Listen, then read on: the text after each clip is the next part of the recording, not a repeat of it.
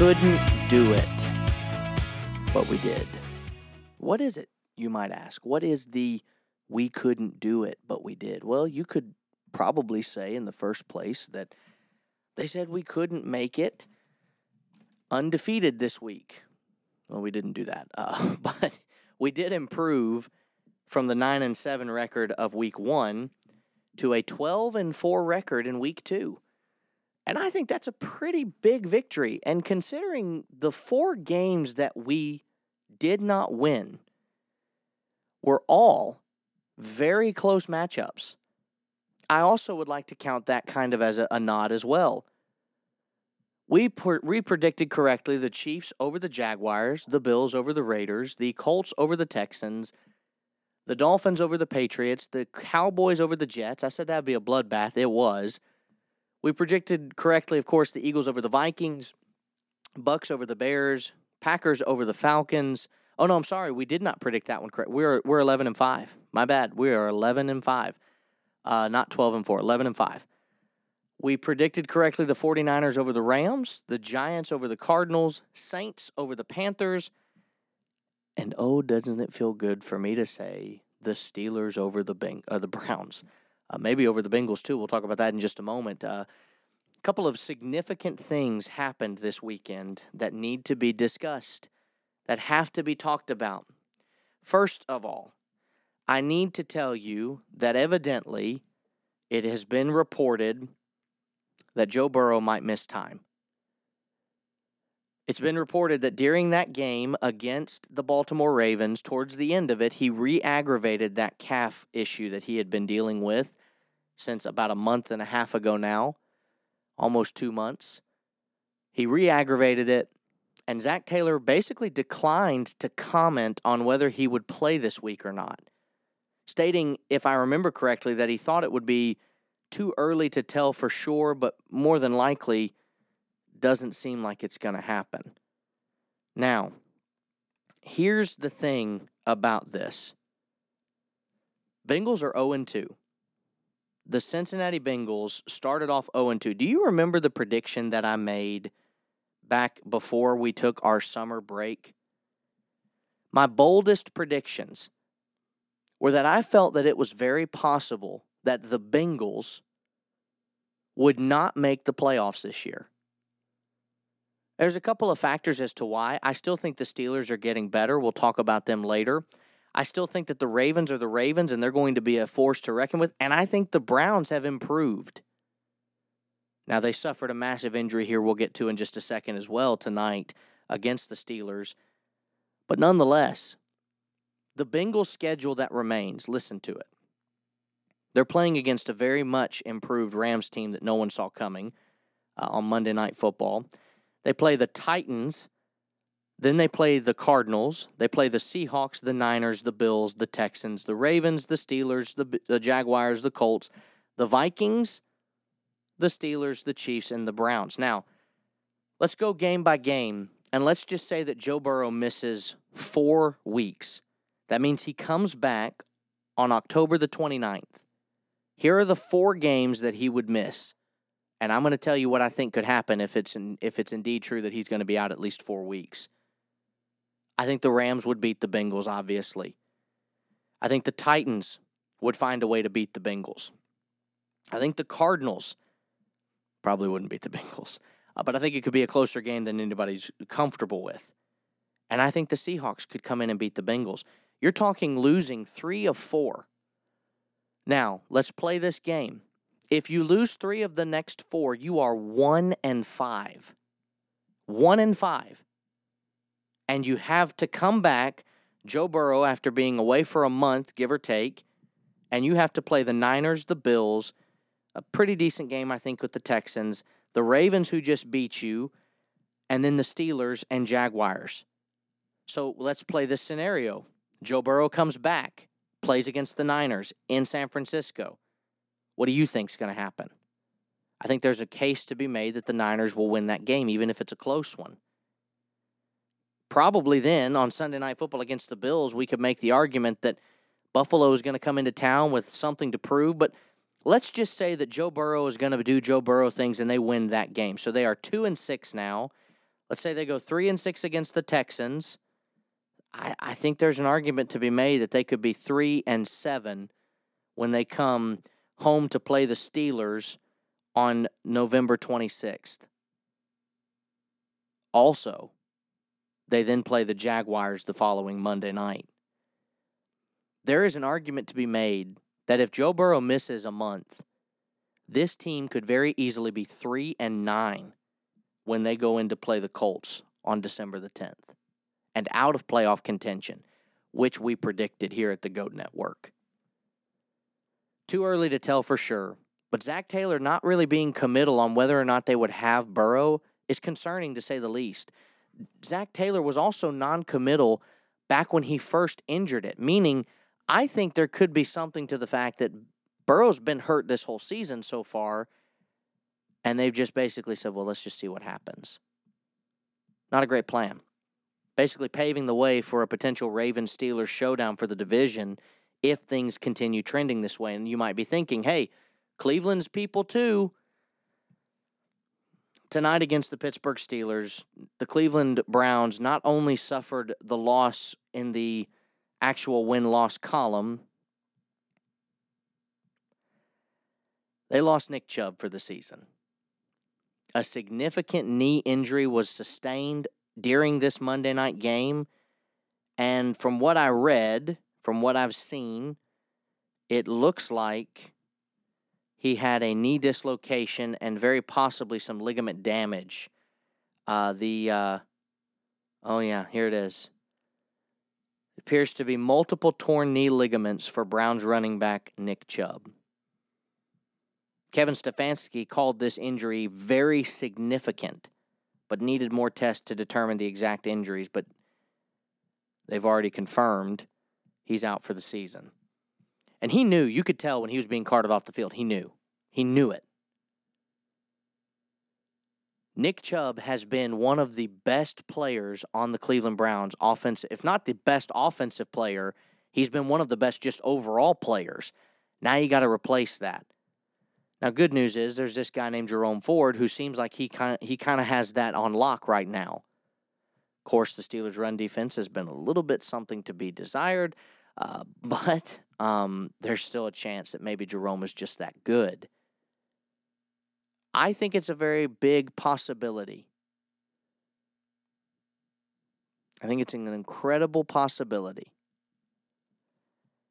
that we're going to be talking about the signing of Kareem Hunt back in Cleveland. And if that happens, I don't think Cleveland will miss much of a beat if they do stick it out with Jerome Ford and Pierre Strong, I think Cleveland will struggle to put teams away. We'll see what happens. I would be more than happy to be wrong on that uh, because I do think the Browns being a better team is more interesting for football. But at the very least, at the very least,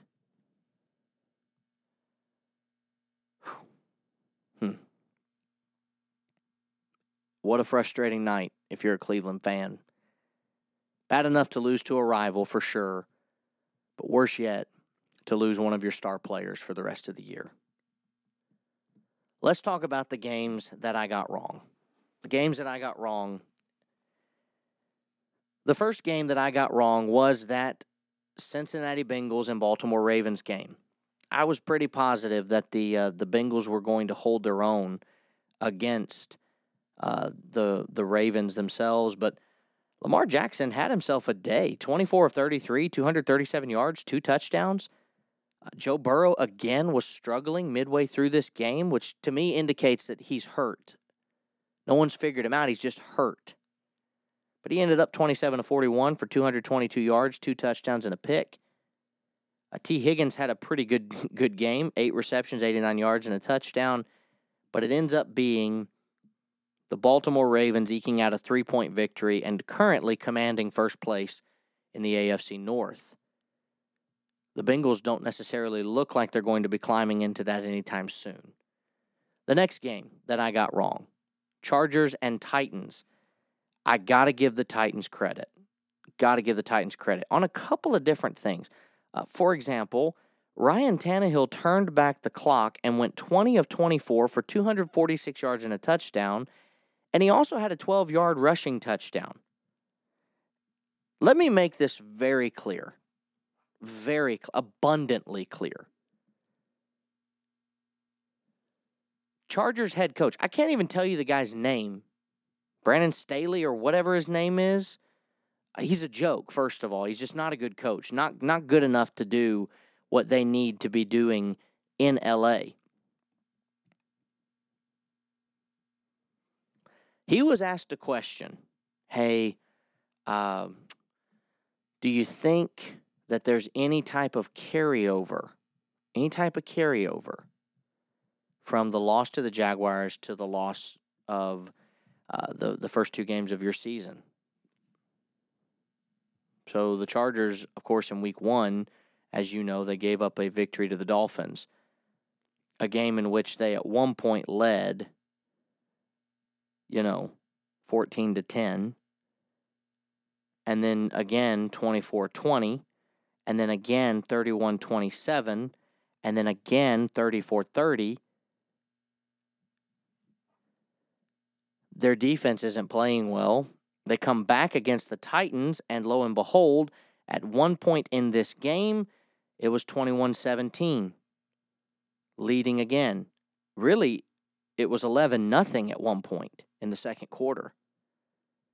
You tell me it's not carrying over. Come on. LA, fire this man. He does not need to be coaching. You are wasting Justin Herbert's career. He's going to be Philip Rivers 2.0, one of the best quarterbacks, statistically great guts out wins, but can't get it done because the coaching isn't there. Seriously. It sickens me to see Justin Herbert being wasted like this. I digress. Packers and the Falcons. Packers and the Falcons. This was a good game. Uh, Desmond Ridder, I heard this morning on TV, has not lost a home start since 2015. Some 3,000 days that that Joker has not lost a home game. Bijan Robinson, he is turning into quite the running back just in week two. Jordan Love, he still played pretty well. Three touchdowns, no interceptions. Maybe he could have tried to force the ball a little bit more. Maybe he could have tried to be a little bit more, you know, pointed with his throws and tried to gut it out more. But I don't blame him for trying to be conservative. They were winning this game. At one point, it was 24 to 12. I mean, this was a game that was supposed to be over. In fact, the reason I thought I went 12 and 4 was I foolishly, in the third quarter with only 56 seconds left, marked that Green Bay had won the game because they were commanding the game at that point. Desmond Ridder and Younghoe Koo had something to say about that. The Falcons are 2 and 0. Now let's play this game for just a quick second. They have to play a pretty ticked off Lions team. I don't know that they're going to win that one. They have to go international to play the Jaguars. Not sure that they're going to win that one. Jaguars always seem to play well overseas. Home for the Texans, home for the Commanders, on the road for the Bucks. I think there's an argument to be made that they'll split the next four games. I think they lose to the Lions and Jags, or next of they split the next four or five. Yeah, next four games. I think they lose to the Lions and the Jaguars, but I think they beat the Texans and the Commanders.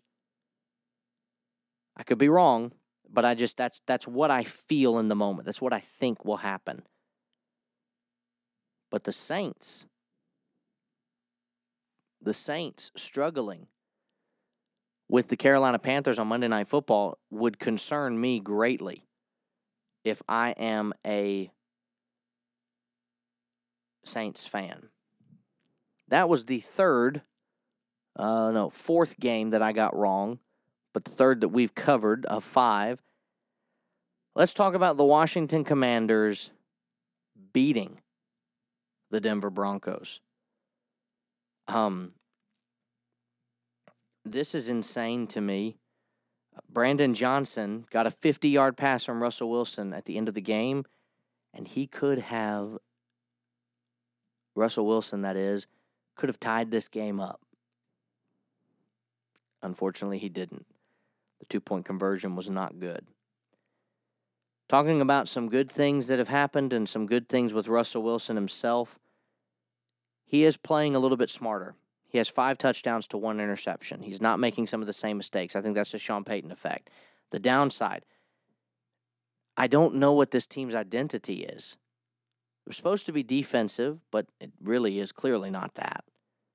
You allow 35 points to the Washington Commanders. That's concerning. Denver fans, I'm sorry you're having to experience this.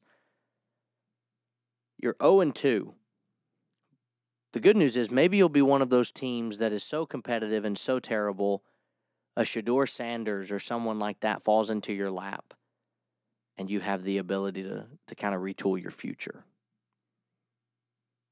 Last game that I got wrong was the Seahawks and the Lions. And boy, I really believe I wouldn't have gotten this one wrong had it not been for that penalty at the end. But Football is football. It's comprised of flawed men playing a flawed game of, of rules that are not followed completely. The Seahawks, no doubt, were a team that needed to claw back and fight and do well against a team that was riding a kind of a Super Bowl hangover, if you will, for knocking off the champs on Thursday Night Football. Jared Goff threw his first interception in this game in 383 pass attempts. That's insane. Uh, Jared Goff is good, guys.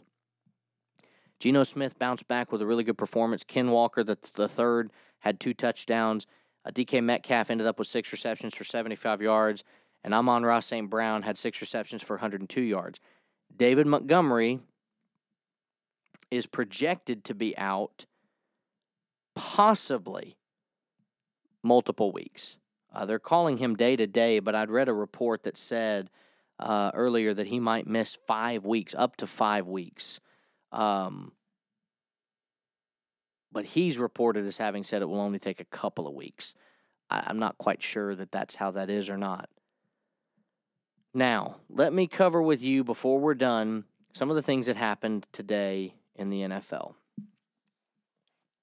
Number one, The Chiefs restructured Patrick Mahomes' contract, giving him 210.6 million over the next four seasons. We mentioned Nick Chubb suffered a season-ending knee injury. Saquon Barkley is approximately about to miss three weeks with an ankle sprain. And safety Chauncey Gardner Johnson has serial a, ser- a serial a serious pectoral injury that could be season-ending. Uh, Steelers safety Minkah Fitzpatrick has a chest injury. Evaluation is still ongoing. Please don't let that be serious. Lions defensive end James Houston fractured his ankle and is out six to eight weeks. The Panthers linebacker Shaq Thompson suffered a serious ankle injury and is out indefinitely. Cardinals place safety Budda Baker on IR.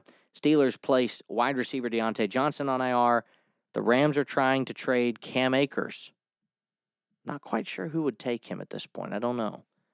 And the Vikings signed guard Dalton Risner a lot happened today alone in the NFL.